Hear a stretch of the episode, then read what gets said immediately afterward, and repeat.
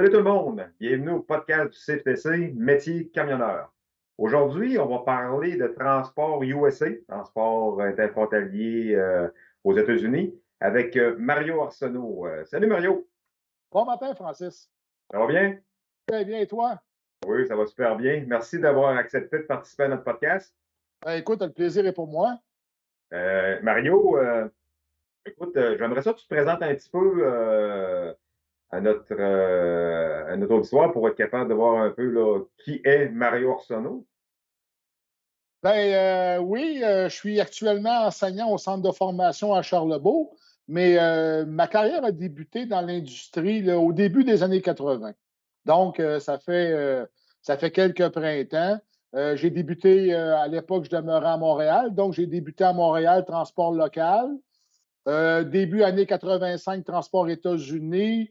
Euh, j'ai conduit euh, dans toutes sortes de situations euh, locales, canadiens, États-Unis, transport général, flatbed, un peu de tout. Et par la suite, j'ai fait un peu de répartition. j'ai travaillé plusieurs années dans un poste de conformité et par la suite directeur de flotte pour une entreprise de la rive sud de Québec. Et je suis au centre depuis, comme enseignant depuis 2014 maintenant. Bon, là, ça veut dire que tu as touché à pas mal tous les domaines qui se fait dans le transport. Euh, tu as fait le tour au complet, là. Donc, euh, on peut dire que tu es crédible. Ben, en tout cas, je ne sais pas si je suis crédible, mais euh, j'aime ça privilégier d'avoir eu la chance de, faire tout ça, là, puis d'avoir parcouru toutes les facettes de cette industrie-là, là, autant au niveau de la répartition, des ressources humaines, euh, de l'achat d'équipements, de l'entretien des équipements, euh, la formation des employés. Là. Donc, euh, je me considère privilégié d'avoir ce parcours-là là, dans, une industrie que, que j'ai toujours aimé et que j'aime encore. Ah, c'est sûr. Écoute, regarde, moi, je vais te le dire, tu es très crédible. Te connaissant d'ailleurs, je sais que tu es très crédible. Puis ça, ça me fait plaisir de pouvoir discuter avec toi du métier. Là. justement, parlant du métier, euh, on, parle de transport euh, aux États-Unis. Euh, tu peux-tu me dire, Mario, je sais qu'il y a des craintes des fois pour ceux qui veulent s'enligner dans le transport, faire des États-Unis. Pour eux autres, la grosse crainte, c'est de traverser les douanes. Est-ce qu'il y a une crainte? Est-ce, que c'est vrai qu'il y a de quoi à craindre de traverser les douanes? Bien, pas du tout. Écoute, en fait, Francis, traverser les douanes là, avec un camion ou traverser les douanes avec une voiture pour aller à Old Orchard, là, c'est la même affaire. Ce n'est pas plus compliqué un que l'autre. Euh, avec les années, la transaction commerciale, elle est devenue plus électronique. Quand j'ai commencé en 80, c'était plus fastidieux. On avait une facture, il fallait produire un, manifeste à la main, euh, apposer un code barre, arriver aux douanes, on était dirigé vers un, courtier de douane, on revenait à l'entrepôt et on était dédouané. Maintenant, l'activité se fait de façon électronique. Donc, on est dans notre camion, on prend notre facture maintenant, on appose un code barre, on a tous accès à un scanner maintenant avec nos appareils électroniques, on envoie ça à la répartition. Une heure après, la répartition nous retourne un numéro de transaction, on l'inscrit sur notre invoice et puis on se présente à la douane, puis on est déjà dédouané. Donc, la partie transaction, là, maintenant, c'est très simple et c'est la même chose autant pour revenir au Canada que pour aller aux États-Unis. C'est le même processus. Ah, tout à fait. Tout à fait, c'est très simple. OK. Puis euh, le niveau d'anglais, c'est-tu, euh, y a-t-il quoi qui pourrait nous empêcher de traverser les douanes si on n'a pas un bon anglais? Ben écoute, la loi américaine demande euh, un minimal de pouvoir communiquer de base, et c'est surtout pour des raisons de sécurité. Hein. Si tu étais malade ou tu avais appelé quelqu'un, là, on, on devrait. Mais en fait, ça prend un peu le même niveau d'anglais que partir d'ici en voiture, aller à Montréal, aller super au restaurant, parce qu'on sait que Montréal, là, un peu d'anglais là, Donc, c'est la même chose qu'aller en voiture à Old Orchard l'été. Effectivement, parce que maintenant, les, voyages sont pré-dédouanés, Francis, ben on a moins à communiquer avec les douaniers américains.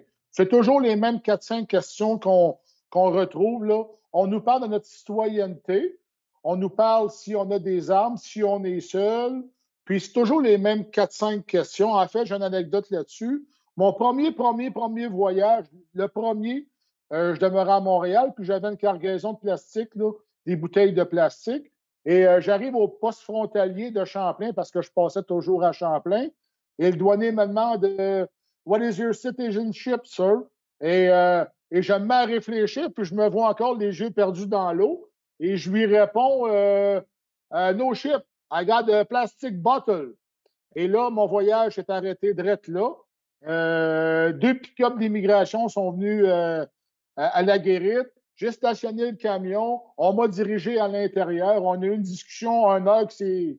De temps en temps, je disais oui, de temps en temps, je disais non. Puis euh, ils m'ont ramené au camion puis ils m'ont souhaité un bon voyage et une bonne semaine. Donc, ça a été ma première expérience aux douanes américaines.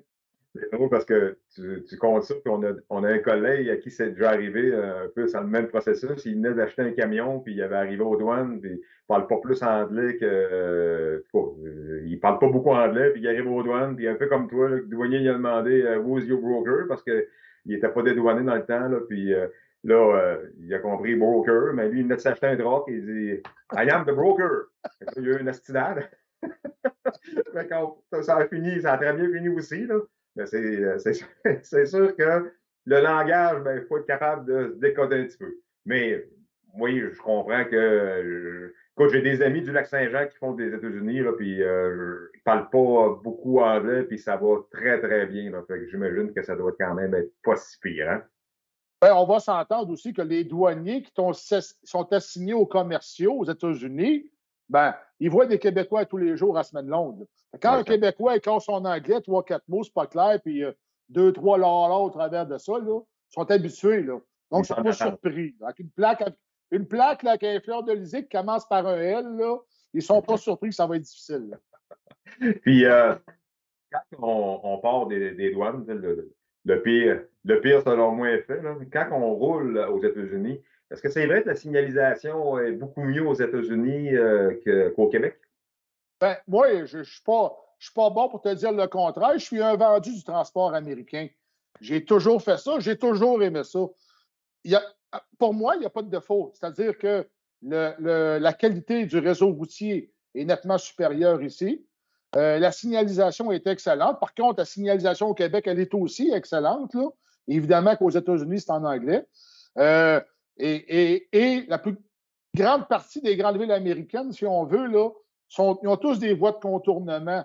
Donc, on n'a pas à passer des heures à traverser une ville généralement. on est capable de contourner la ville par un beltway qu'on appelle, ce qu'on n'a pas ici malheureusement. Et notre plus bel exemple, c'est la ville de Québec. Si on part de Montréal puis on s'en va à Bécomo, là, on n'a pas beaucoup d'options. Non, non, non. C'est certain que passer par euh, Rimouski, là, puis le bateau, euh, ça rallonge un peu pas une bonne option. Hein. puis euh, un coup qu'on on roule comme ça, puis ça va bien, là, les, les truck stops, y a-t-il des places là, pour être capable de s'arrêter? Moi, c'est jamais que je m'envoie en Gaspésie, il faut que je calcule mes affaires serrées parce que je sais que quand je vais être à côté dans le bout de mes heures, et les places pour arrêter vont être assez, assez dures à trouver. Comment ça se passe aux États-Unis? Ben, je te dirais que si on reste sur la côte est américaine, les États du Nord-Est, on va parler ici là, le Vermont, New Hampshire, le Maine, là, la partie nord-est, effectivement, il y a un petit peu moins de services. Euh, on ne se le cachera pas, mais ce n'est pas moins que le Québec. Là. En fait, c'est similaire. Par contre, dès qu'on s'éloigne plus vers le sud, plus vers l'ouest, le sud-ouest américain, et là, on a beaucoup plus d'arrêts pour les camions et des arrêts de beaucoup plus grande qualité. On va se le dire, là, le transport aux États-Unis, il y a beaucoup de camions en circulation et Évidemment, tout le monde cesse leur activité le soir, là, 19h, 20h, 21h, parce qu'on sait que la, période d'arrêt de la nuit est de 10 h. Donc, les gens tentent de s'arrêter vers 8 h, 7, 8 h, 9 h pour débuter leur journée le lendemain à 6, 7 h. Donc, évidemment, il y a beaucoup d'achalandage. Euh, la difficulté à se stationner, je te dirais que oui, c'est possible. Par contre, maintenant, dans certains arrêts de camions, on est en mesure de réserver des places de stationnement. C'est ah nouveau depuis quelques années. Donc, je trouve ça intéressant. Et je te dirais également qu'il y a des coûts à ça. Mais la plupart maintenant des transporteurs, des exploitants, vont rembourser les dépenses de stationnement pour les, camionneurs. Donc, euh, je pense que non. Là, pas, en fait, ce n'est pas toi qui devrais vous dissuader de ne pas faire de transport américain. OK. Puis quand on arrive dans un transport américain, il y a toutes les commodités, il y a des douches, euh, il y a des, salons. J'imagine que tu peux. Euh, euh, j'ai vu, un moment donné, le Super Bowl, les gars se réservaient une place, puis tout arrivait là au truck stop, puis écouter le Super Bowl ensemble. J'ai cru entendre que ça se faisait. Écoute, on ne peut pas comparer la qualité de nos arrêts routiers au Québec avec ceux. Et je ne veux pas dénigrer le Québec pour ça, là. Mais les grandes chaînes d'halte routière et d'arrêt pour camions aux États-Unis, qu'on va appeler les Loves, les Petro, on va te les nommer, là. Écoute, des emplacements 200-300 camions, service complet de restauration, des magasins. C'est la totale. question même. Euh, moi, écoute, j'étais habitué, là. Tu sais, je voyage à Côte-Nord, Lac-Saint-Jean. Euh, c'est amical, transport au Québec, là, c'était vraiment, là, toujours le même groupe, les mêmes gangs. Est-ce est-ce qu'on est capable d'avoir ça quand même? Mettons une run spécifique aux États-Unis. Je ne parle pas des gars qui voient pas partout, une fille qui voit pas partout, là, jamais à la même place. Mais quelqu'un qui a des runs quand même régulières, est-ce qu'il est capable de se faire un réseau d'amis euh, sur le CB? Là? Je sais que le CB commence à disparaître un peu, mais il doit toujours avoir encore du monde qui parle dans le CB dans ces coins-là. Ben, effectivement. Et c'est sûr que, Francis, plus on s'éloigne vers l'ouest, ben, on croise moins de camionneurs québécois on risque plus de croiser des Québécois dans les États de l'Ohio, alentour ici, que si on s'en va au Nouveau-Mexique ou on s'en va dans le Nevada. Mais effectivement, et toujours les mêmes gens généralement qui arrêtent dans les mêmes arrêts pour camions. Donc, on croise toujours les mêmes gens. Un exemple, si on part de Montréal puis on s'en va à euh, New York, New Jersey, ben les, les, Québécois, la plupart vont arrêter là, à la sortie 16 sur la 87 Sud, la Wilton.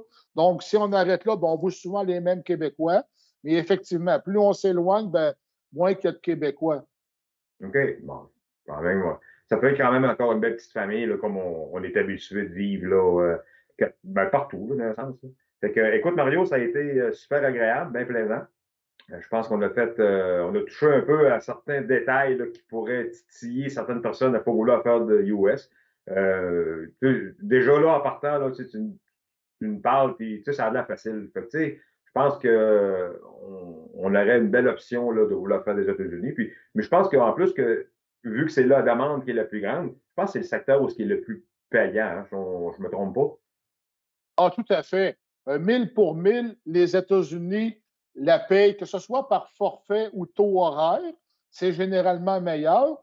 Mais à taux forfait, Francis, c'est beaucoup plus facile de partir de Québec ou de Montréal, puis de faire 1000 km, 1100 km dans une journée, aller vers la Pennsylvanie ou la Virginie, que de partir de Québec puis aller à cette île. On ne comparera pas ça. Donc, millage pour millage, c'est nettement plus facile de faire un bon salaire aux États-Unis que le faire au Québec, ici, à Côte-Nord. À mon goût, à moi. Super. Ben, écoute, Mario, ben, je te remercie beaucoup de ta présence.